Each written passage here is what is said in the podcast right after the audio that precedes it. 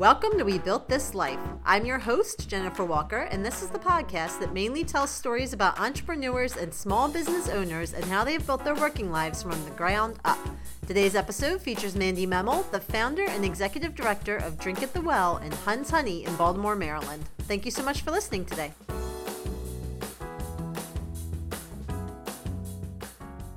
Hello and welcome to episode 29 of We Built This Life. I'm your host, Jennifer Walker, and this episode is focusing on Mandy Memmel, as you just heard in the intro. She is the founder and executive director of Drink at the Well, also known as The Well, and Hun's Honey in Baltimore, Maryland. So The Well is a nonprofit that Mandy started that supports women who are coming out of trauma. So women who have just been facing addiction, trafficking, generational poverty, or abuse.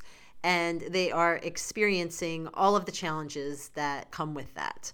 And The Well provides these women with support by offering a community of other women, so creating this circle of support with women who have all had or who are going through that experience of coming out of trauma.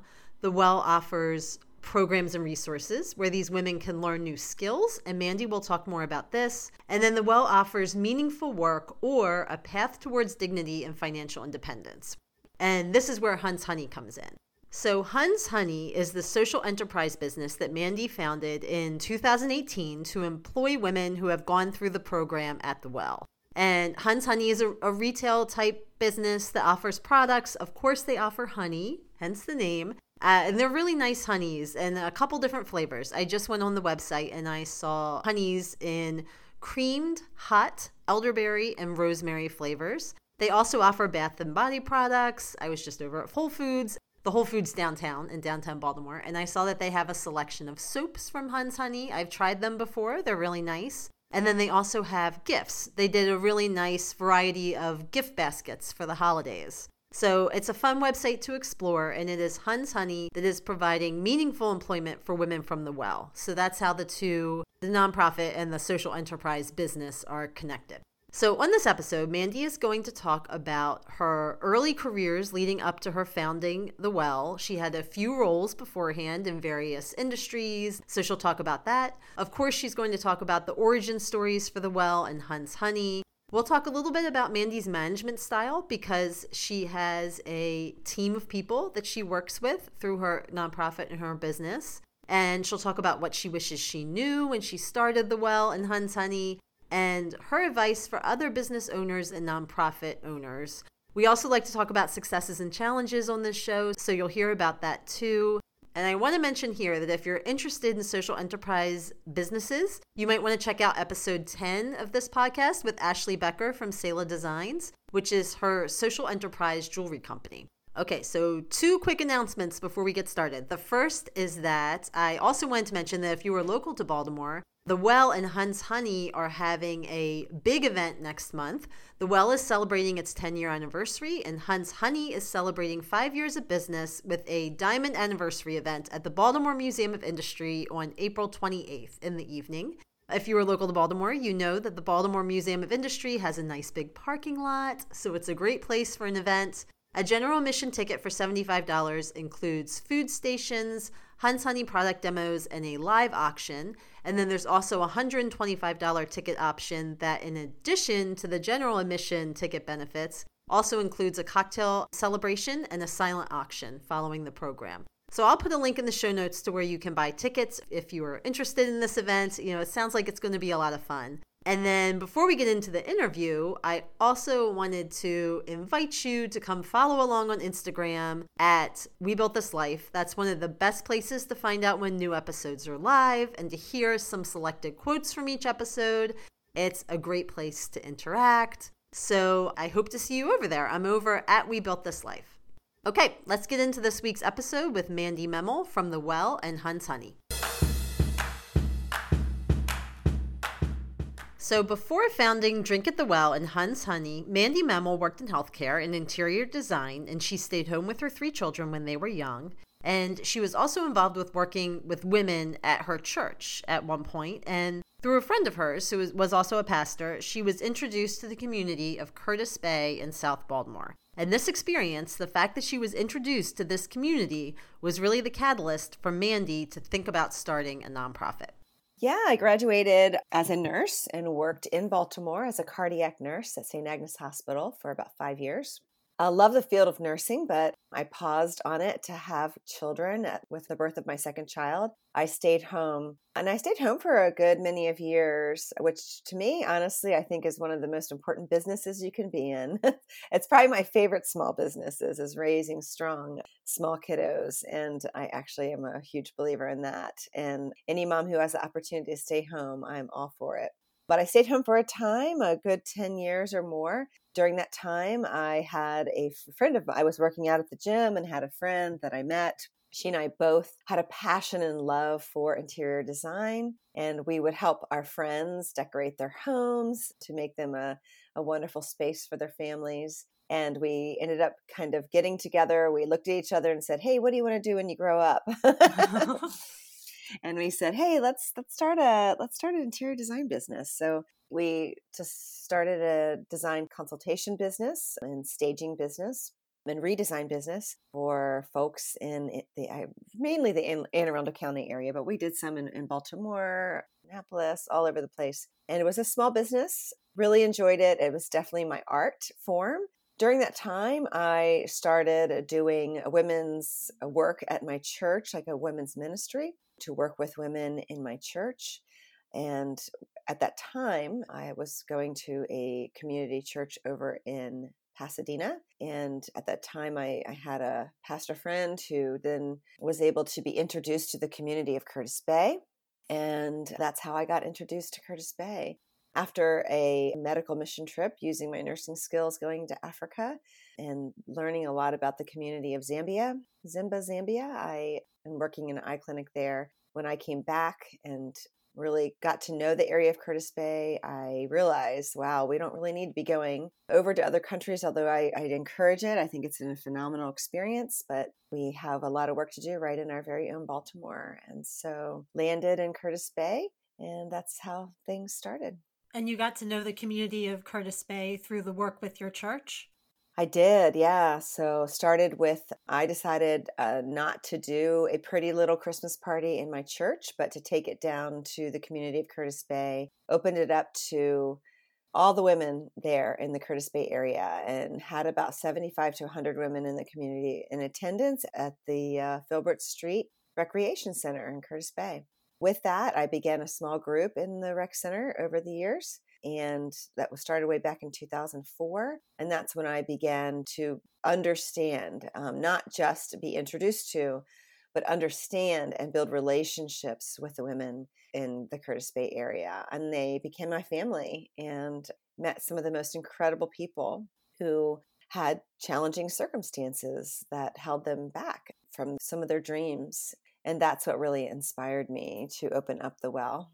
That's great. So you're working with this community in Curtis Bay, and you have this idea to sort of start this business to further help them. How did you get the well off the ground, right? How did it go from this idea in your head into something that was a fully functioning business? So I worked in the community of Curtis Bay on my own for about 10 years. I would go in and have a small group where we would just talk about our stories, share about our troubles, talk about the things that were going well in our lives. We would get wisdom from the faith world. We would pray, we would read scripture, but most importantly, we would just do life together. And with that, we just built relationship. During that time, I began to meet with women one-on-one. I thought the community is great. This is a great little community. It went from about 3 women to grew to about 40 women. And then we would break off into smaller groups. And within that time frame, I began to mentor with women. I would go into Curtis Bay and go to women's homes and meet with them. And we would just have a mentorship session or a coaching session. And I would be able just to kind of pour into them, learn from them, I give advice. Over time, I've probably mentored about 120 women. And from that, I really got a vision of, wow, how can we better equip women? How can we help women to be healed and restored? And just had a vision of having a home in the community where women could come, like a drop-in center, where they could come and be healed and restored. But I loved the idea of bridging other women to come and do the same thing that I was doing in mentorship. Understanding that one-on-one relationship was really life-changing for the women that I was working with, and I wanted to give others the same opportunity. The cool thing is, not only did the women that I work with, were they growing, but what I found is that I was growing. My life changed, and that I came to a level of understanding and tore down all stigmas and better understood the challenges in which women endure, that are women who are trying to rise. And it changed my life. And that's really what we do at The Well. We're a community of women being transformed, and that's every person that walks through the door. None of us are better or greater, and that's the beauty of it. So about 10 years later, I decided to find that building, to find that space where we would offer a mentorship program for women in the community. I thought it was going to be a little row home, but we ended up finding a building in foreclosure, and we took our retirement fund and purchased the building. And we ended up, the tenants upstairs ended up paying the mortgage, and that's how we ended up on the bottom floor of where we are currently. And now we have the whole building. But we launched with a mentorship program that very quickly turned into a life development program, where not only did we mentor and pour into, but then we coached women along their life journey and taught them basic life skills, things that they hadn't learned growing up, even as children. The women that we serve are women coming out of very traumatic circumstances. 99% of them were abused as children, come out of foster care, etc., and never developed some of the basic skills of life that they needed to live a full and abundant life. And so that was really the premise by which we started back in 2013 is when we launched. That's great. So you said you used your retirement funds to buy the building. And I was wondering what was going through your head when you made that decision. Were you scared? Did you feel really confident? How did you decide to do that? I felt confident because I'm very strong in my faith. I really believed in using all of my gifts and talents, and that one day when I get to heaven, that there wouldn't be any left because I used them all on earth. So I really wanted to make a difference. I didn't want to be one of those people who complained or judged and had all of these different ideas without making effort.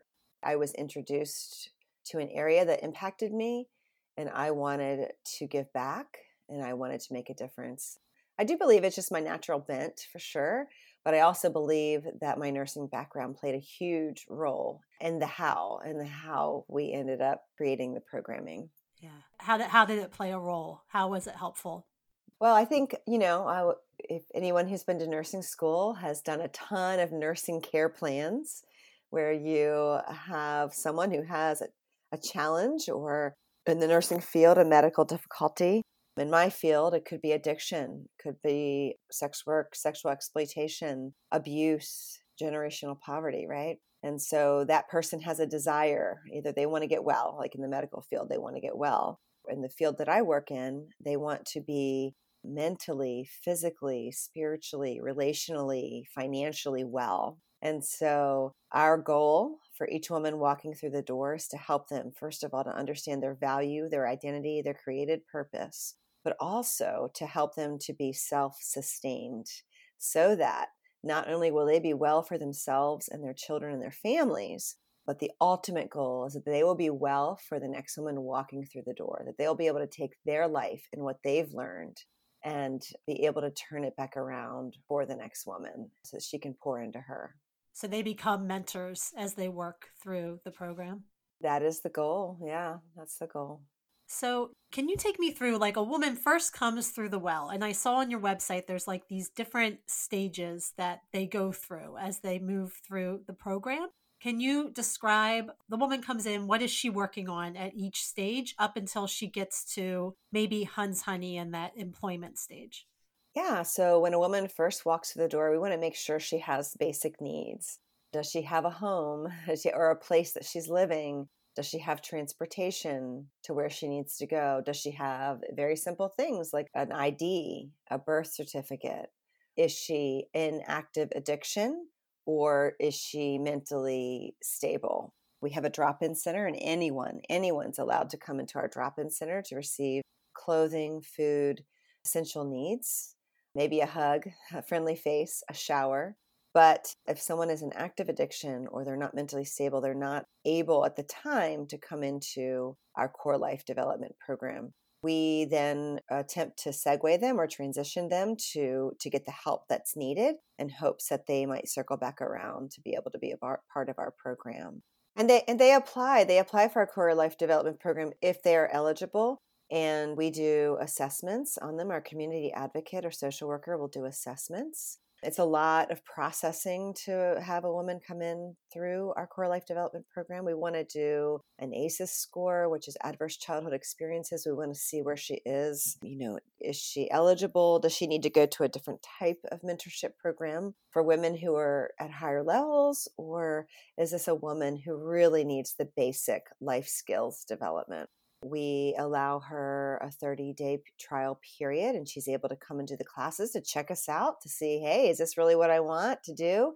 And then she begins to develop her life plan. It's not something we have for her. She develops her own plan. She envisions what it is that she wants to do with her life, and we help her to build a plan that gets her there and give her the resources along the way. Within 3 months period of time of being in our Core Life Development Program, she's eligible to work for Hunt's Honey. So if she's faithful in our program and is in need of employment and financial sustainability, we do our best to employ her at Hunt's Honey. And so then she will have an interview with Sarah Batley, our Senior Director of Hunt's Honey. And hopefully, if we're able to hire her at the time, we'll be able to hire her. And who we look to hire is very different from the working world.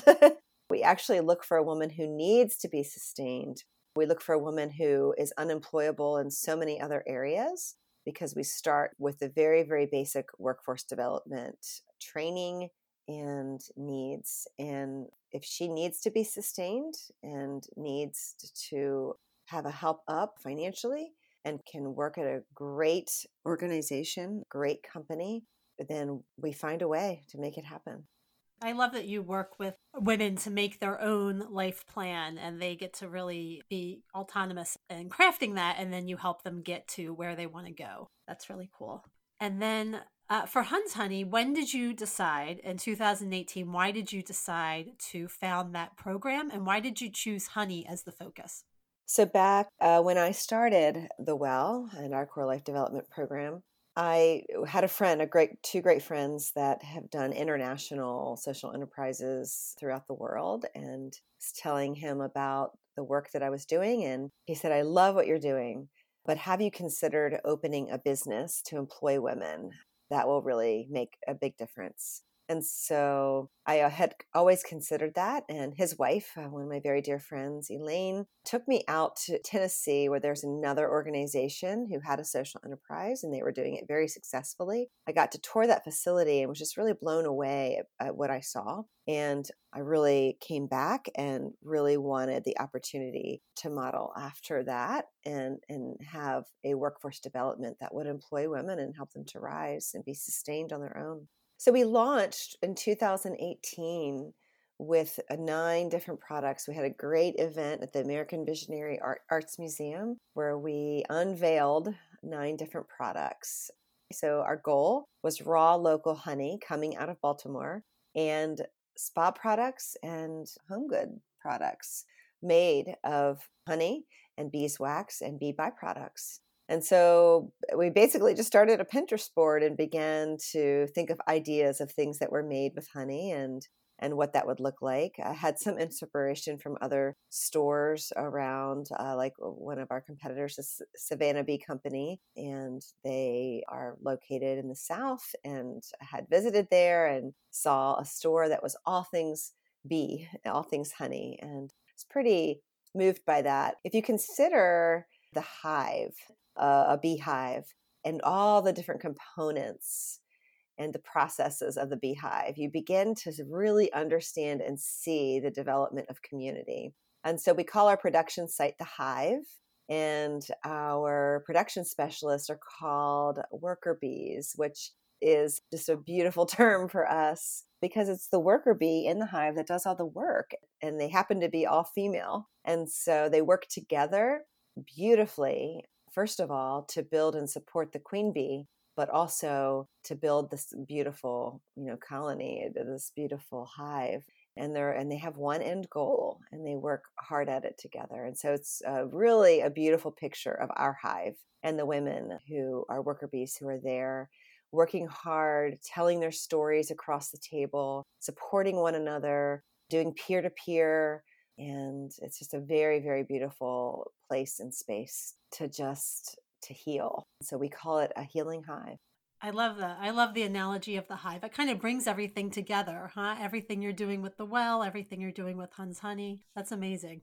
So are you able to share a story or two about someone who has come through the well and Hun's Honey and how the programs have changed their lives? Yeah, I could tell you multiple stories, and who comes to mind right now is a friend who actually inspired our program.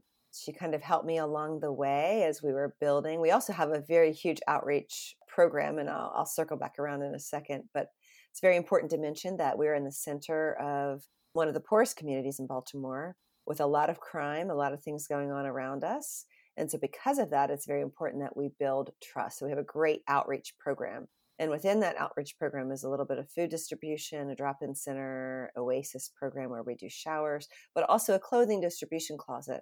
And this friend who I was mentoring, she helped to establish the clothing closet back in 2013 when we first reconstructed the well. And she did that out of the need for her community, having a need. And so that Hope Chest, we call it, still exists today to sustain our community through clothing. And it's really how we get to know our community. So she was incarcerated, came home with her family. I met her at our Women of Hope life group that met at the Curtis Bay Rec Center. And I was just enamored with her. She was an amazing woman who just had so much to give to the world and had a lot of struggles. I got to meet with her, saw some great life change. I would go out to her home in Brooklyn. We'd sit on the back porch and just talk and tell story and pray and cry and all the things. And I would pour into her. I would take her places, take her to all her, doctor's appointments, take her to court dates, all the things. And I just invested in her intentionally with the end goal to see her rise. Over the years, she had some bumps in the way. In the meantime, we had started the well, and she made an attempt to come in, had some bumps in the road, came back one day, and she said, Mandy, I am ready to make a difference in my life. I am done with me. I am ready to do this thing. And so she came into our program. She gave it everything she had. She got employed through Hun's Honey and actually ended up becoming our beekeeper over time. And now she keeps our bees. She has gotten out on her own, gotten her own place, her own car. And now she is in a managerial position and keeping our bees and training others to keep bees as well. So she has come a very long way. She's doing super well, and we're really proud of her.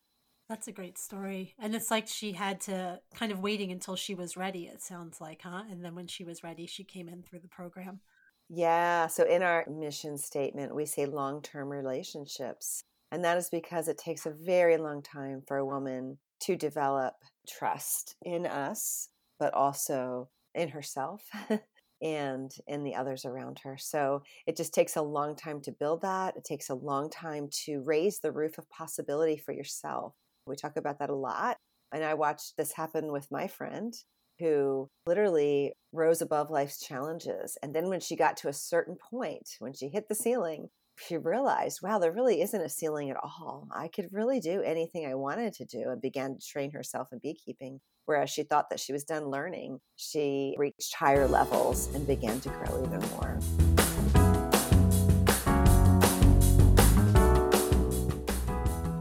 Can you talk a little bit about what the challenges have been in starting these businesses, and also what you're most proud of? Could you share kind of both sides of the spectrum? Sure. We as I was talking about, we launched Hun's Honey back in 2018. We have had like 150% trajectory since then. We have grown dramatically in 4 years. Here's the warning to other entrepreneurs out there. Getting into nonprofit world and social entrepreneurialships is not for you. So I am not building a business that one day I'm going to turn around and sell. I'm building a business that builds communities. So our goal for Hun's Honey is to employ women at all costs. So right now we have 15 women employed through Hun's Honey, women survivors who are employed. We have other employees as well, but 15 women survivors who are employed, who produce the products. And we have a huge line of products. You'd have to go online to hunshoney.com to check us out. We have a lot of cool things. Check us out. I'll throw in a little tidbit there. So I still have to get funding to support Hun's Honey. Yes, it brings in a great deal of revenue, but when you begin to do the math and understand how much we're putting out in product, how much we're putting out in raw material, in containers, in wages for the worker bees, but also wages for managerial staff, we don't profit. So we still have to get the funding that is necessary to survive.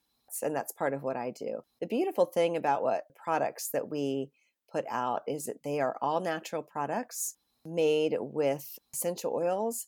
Every one of our products has a little bit of honey or beeswax.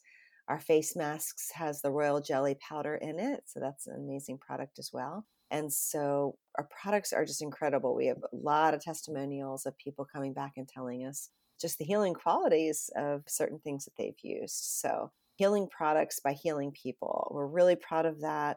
We're really proud of being able to launch a business using women survivors in Baltimore, giving them the opportunity, employing women survivors in Baltimore.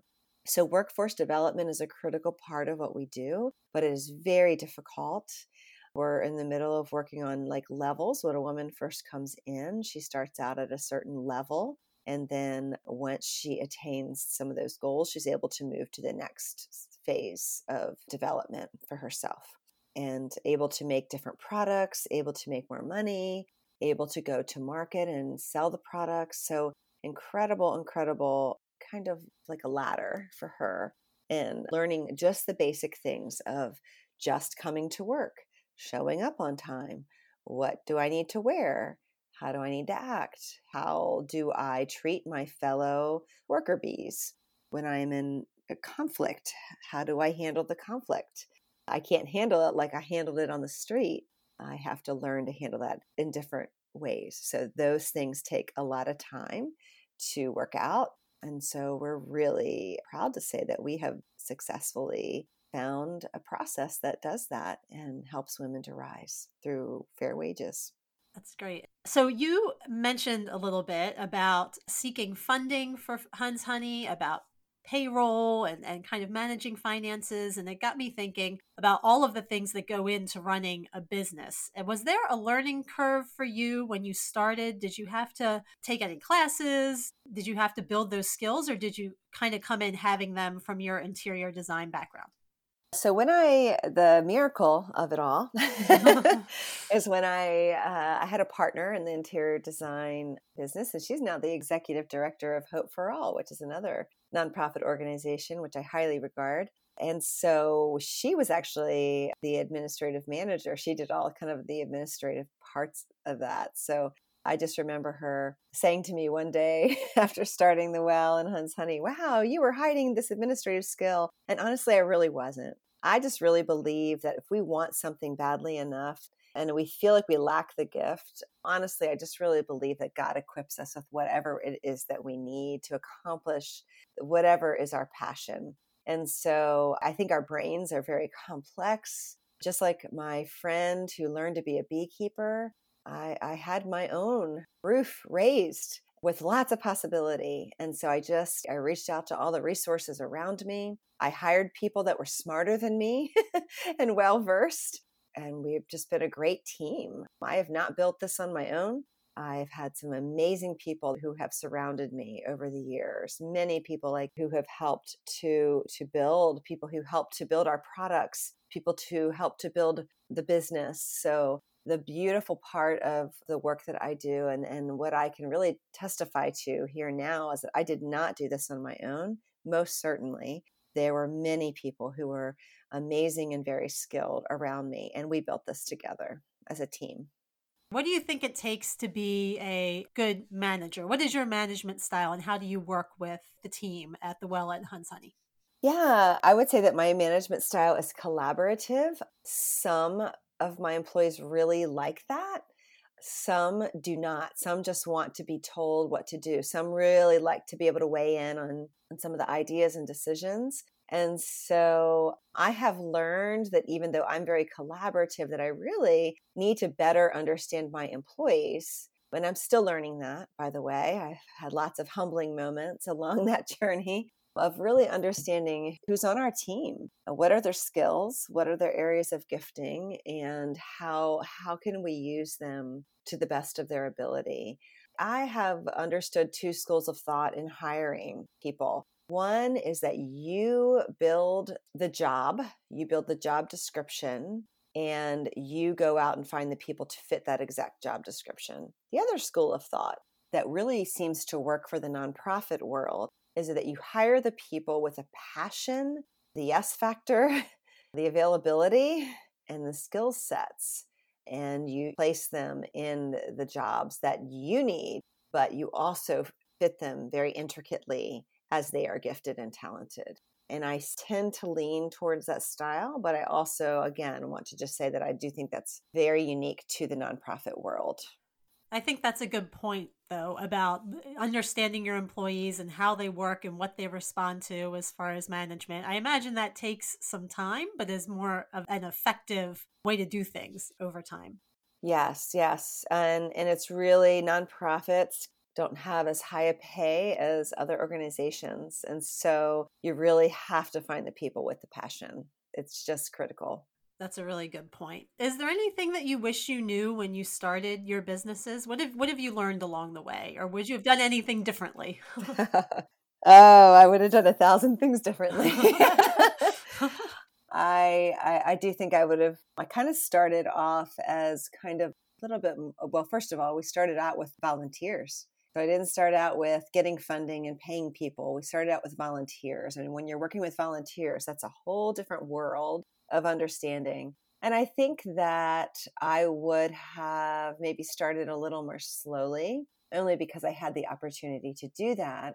But I think that I would have started with a stronger business plan. I think that I would have started with a little bit more schooling for myself on just the basics of how to do a budget, how to understand and read QuickBooks.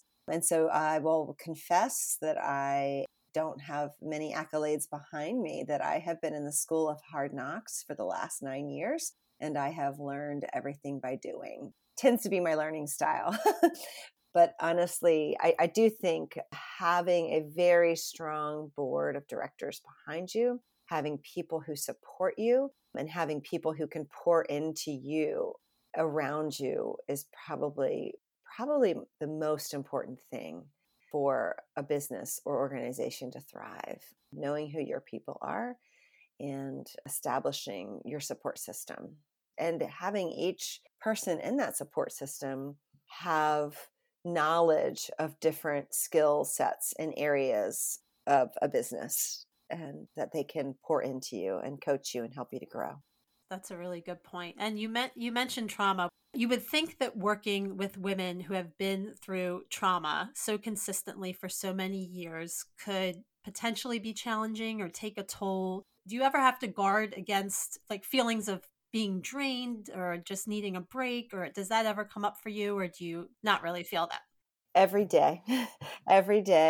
Yes, it's extraordinarily difficult work.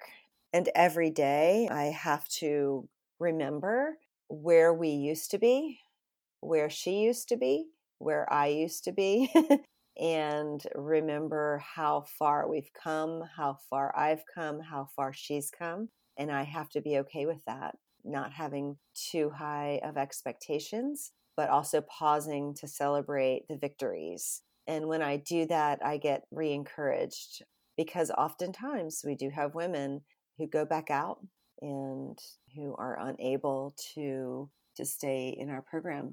And it can be very, very discouraging. And in the work that I do, you have to go into it with the mindset of understanding addiction, understanding trauma, and you can't personalize it. You can't say, man, what could I have done differently? everyone has a choice, including the woman who comes to our program. She has a choice and she gets to make those choices. And so we can't lay it on ourselves. We have to look around and see the work that we are doing and focus on the woman who is working hard for her own life. And we have to be pleased with that. And that has to be enough. Thank you for sharing that.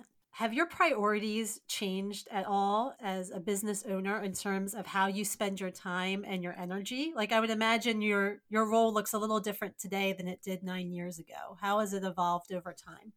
So as I mentioned, we began a little loosely, and I've kind of tightened down the reins as we've gone and tightened down the structure and the process and procedures as we've gone. And for me, I would say what has changed for me is really stepping into my role, the understanding now that I am fully equipped. There's lots that I need to learn along the way, but that I can do the things that I need to do to make it thrive. And that tomorrow is always a new day and that there is nothing that happens in an organization that you cannot find the resources to overcome it, and that we're stronger than we think. So that's a good place to end for today. I really want to thank Mandy Memmel for being on the show today. I enjoyed this conversation so much. Being from Baltimore, I had heard of Hunt's Honey. As Mandy said when we were talking, I think the brand is in something like 60 to 70 retail locations. And as I mentioned, I've seen the soap at Whole Foods and the honey. I've seen Hunt's Honey products at the National Aquarium. And I knew that they were a business with a social mission, but I don't think I really understood that they are employing women who are survivors of trauma as their main goal.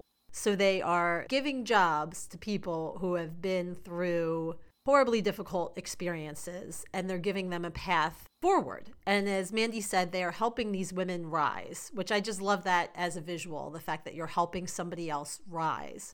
And I love the idea too that they're not only providing jobs, but as these women master new skills, as Mandy said, they are also providing opportunities for them to move to the next level. So opportunities for growth and advancement. It makes me want to support Hunt's Honey even more. And I also didn't realize something I learned, that they rely on outside funding to be able to pay their staff. So it's a social enterprise business, as Mandy said. It's a little bit different than the small business model that we often hear about on this show. And I appreciated learning more about how a social enterprise business functions and hearing Mandy's perspective. So thank you so much to her for being a guest on this show. I'll just end here with a little bit of podcasting behind the scenes. I've reached another little personal goal here. So last fall, I emailed 7 people to see if they wanted to be guests on this show. I might have mentioned this before. I can't remember. I know I've talked before about how challenging it has been at times to find guests to be on the show. So I emailed 7 people. I think it was last summer, actually, that I sent the emails. And my thought was, okay, maybe I'll hear from 1 or 2 of them, and then I'll interview them, and then I'll go send some more emails. But I actually heard back from 5 people. Of the 7 I emailed, all of the women, the 5 women that I emailed, got back to me, and they ended up being guests on the show. So we had muralist Jazz Ehrenberg, Nina Ross of Nina's Cookie Explosion, Kate Christian from Bliss Woodworks, Emma Reisinger from Yellow House Farm, and now Mandy Memmel from The Well and Hunt's Honey. So last fall, between September and November, I've had these 5 episodes recorded. Mandy's was the last one. I think we talked in November. And I'm just so happy to have gotten these 5 stories together and out into the world. All of these women are from Baltimore. They are all amazing women to support. So I hope you will check out their episodes, check out their businesses and their work, and they'll learn a little bit more about what they do. And as for this show, we'll see where we go from here. If you are a small business owner, I'll be looking to interview some new people for the show. I have some ideas, but if there's someone you'd love to hear from that you would like to, you'd like to hear from as a guest on the show, if you're a consumer or just somebody who enjoys hearing these stories and you'd like to learn more about a particular business owner, please let me know. If you are a business owner yourself, a small business owner, and you'd like to be a guest, I'd love to hear that too. You can get in touch with me on Instagram at We Built This Life.